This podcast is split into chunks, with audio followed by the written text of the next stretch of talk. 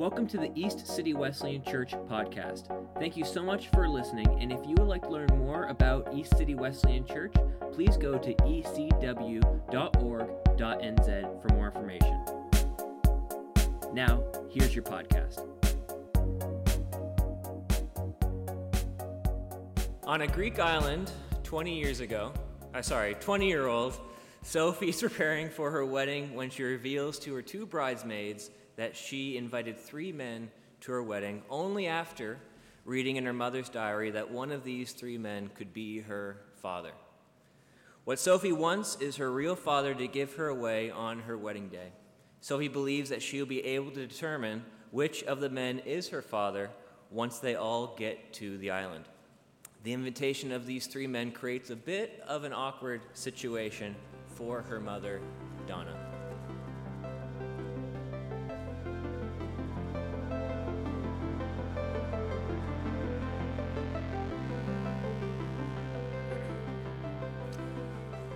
Now, you might be asking yourself right about now, what can we learn from this movie? and in this moment, I'm probably thinking the same thing as well.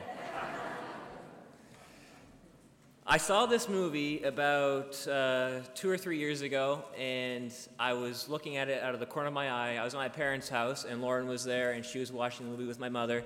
And I was on my phone just scrolling through. I was not really interested at all. Yeah, the songs were catchy, it sounded pretty good, but I wasn't really into it because it was kind of a chick flick, it seemed like to me. But then all of a sudden, the plot came out, and I peered from my phone and realized kind of what this movie was all about. It's all about a girl, Sophie, trying to find her father, who her father actually is, because she feels like a piece of her, a piece of her identity, is gone. She's missing a piece of who she is. She doesn't feel complete, in a sense, because she doesn't know who her dad is. And as the movie goes on, you realize that it creates a little bit of awkwardness between her mother and the three uh, potential fathers, and uh, she tries to resolve this issue. But what's really interesting is I think that all of us are asking the question that Sophie is asking. We're all asking, who are we? What's our identity? Who am I, and how am I supposed to orient myself in the world? And that's what we do. Every single person defines themselves, and every single person defines other people. Because it helps us have a framework for how we live in the world. So, for example, people, you might label other people by their occupation, their family history, their interests, their hobbies, their political views, their religious affiliation or lack thereof. That's kind of what we like to impose on other people so we can understand how to interact with them and how to get to know them and how to maybe view them in a simplistic way. But we also do this to ourselves as well. We want people to identify us specifically as well. You might say, well, I'm kind, I'm loving, I'm an introvert, I'm an extrovert. I'm a conservative. I'm a liberal. I'm a reader. I'm a writer. I'm a movie critic. I'm a lawyer. I'm a car enthusiast. I'm a son. I'm a daughter. We like to give ourselves labels so that we can understand ourselves and also understand other people as well. And as we kind of watch the next couple clips, just in the back of your head, try and remember that we are, just as Sophie is, trying to figure out who we are and trying to fit our life into an identity.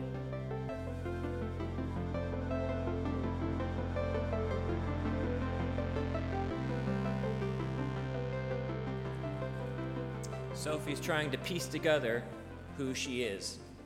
And that's kind of what we're trying to do as well. And that brings us to our scripture this morning out of Colossians 3 1 through 4. And it says this Since then, you've been raised with Christ. Set your hearts on things above where Christ is, seated at the right hand of God. Set your minds on things above, not on earthly things. For you died, and your life is now hidden with Christ in God. When Christ, who is your life, appears, then you also will appear with him in glory. I would say, out of the entire New Testament, these four verses in particular help us identify who we are as Christians in the most clearest sense possible. And there's three distinctions that this verse is trying to make to inform us of who we are, who our identity is. The first is you have been risen with Christ. The second is your life is hidden with Christ in God. And the third is, which kind of summarizes it all, is Christ is your life. That's what this verse is trying to say. Now, what it means to be raised with Christ is that just as Christ was raised from the dead, so we, not just in a metaphorical sense, in a spiritual sense, now have also been raised to life again. And there's a promise of us being raised to life in the future once our bodies have passed away. This is what this verse is trying to say. And this is the most defining and confronting aspect of what it means to be a Christian. If you ask, if you would ask the apostle Paul, what does it mean to be a Christian? He would say, a Christian is somebody who believes in the resurrection of Jesus. In its most simplest form, a Christian is somebody who believes in the resurrection of Jesus. Because we look all the way back to even the first decade of the history of the church. You had people who were Jewish who followed the Torah, the Old Testament, and then you had people who were Jewish who followed the Old Testament and the Torah and believed that Jesus was risen from the dead. That was the main distinction, and that was the main controversy point from the early Jewish people, first century Jewish people, to the first century Christians. Because they were these Jewish people who were claiming that the Messiah had come and he had actually risen from the grave. And that informs us and gives us a new identity as to who we are from this point forward. Christ has raised, been risen from the dead, and you have been raised as well. Well, you can't be raised from the dead unless you die.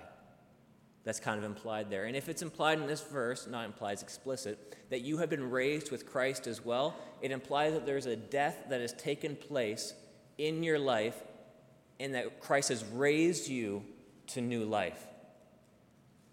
Yes, it's a metaphorical death now, but we know that death inevitably will come to each and every one of us. That's why there's a spiritual resurrection that's happening now within our hearts, but there's a literal resurrection that will happen in the future. And what happens is we die to ourselves, our wants, our needs, our desire to be Lord of our own life, and we are raised to newness of life where Christ is Lord, Christ is King of our lives. This is why this resurrection is so important to inform us as to who we are and what our identity is.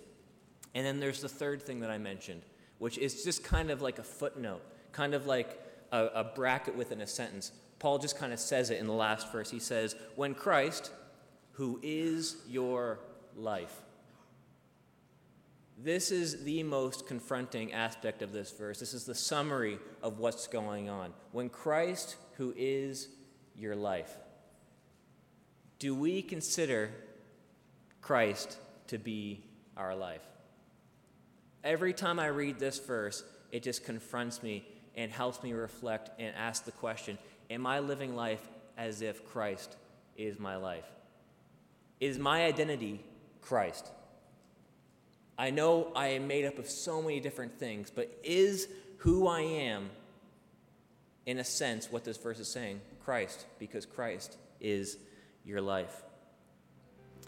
We'll talk more about that in a second, but let's just finish the movie.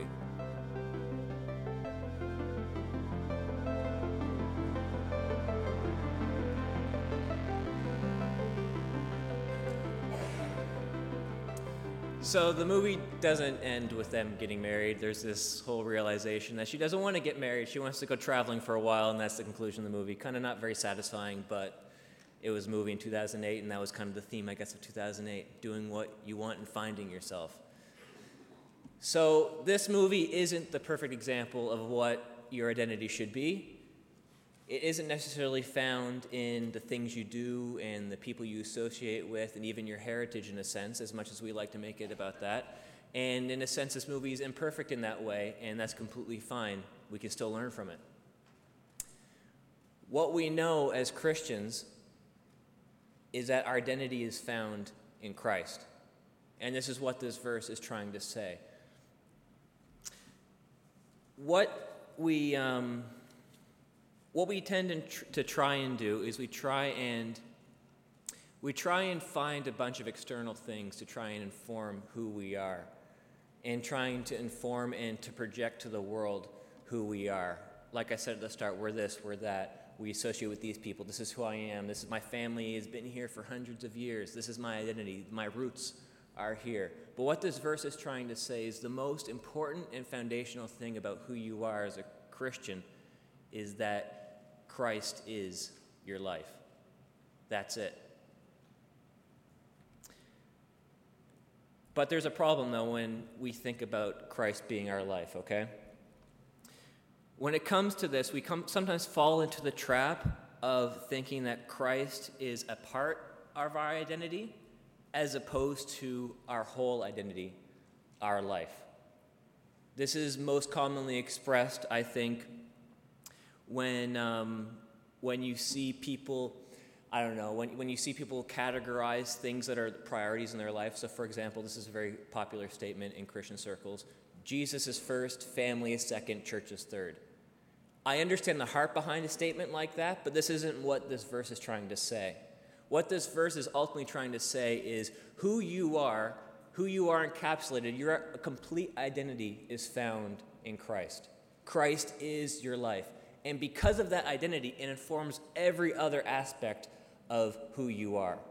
It informs your aspect of your family relationships, your relationship to church, your relationship to your work, your friends, your coworkers. Every single aspect of your life is informed by the fact that you are a Christian. Christ is your life. And I'm not standing here before you claiming that I have this whole thing of Christ is your life figured out. I certainly do not. But what I am here telling you is that I am pursuing with my whole heart Christ, following Him. It's a journey.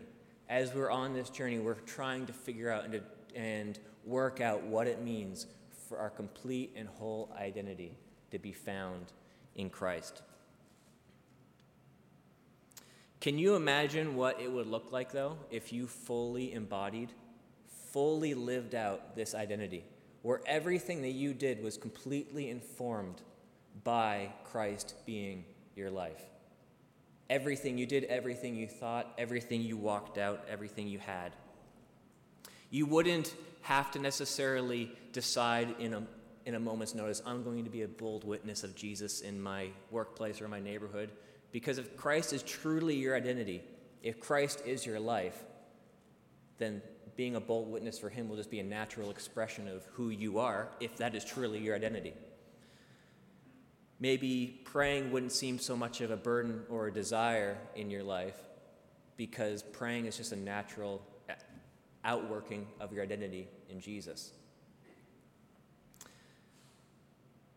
But the reality is, is that many of us don't experience that necessarily on a day to day basis.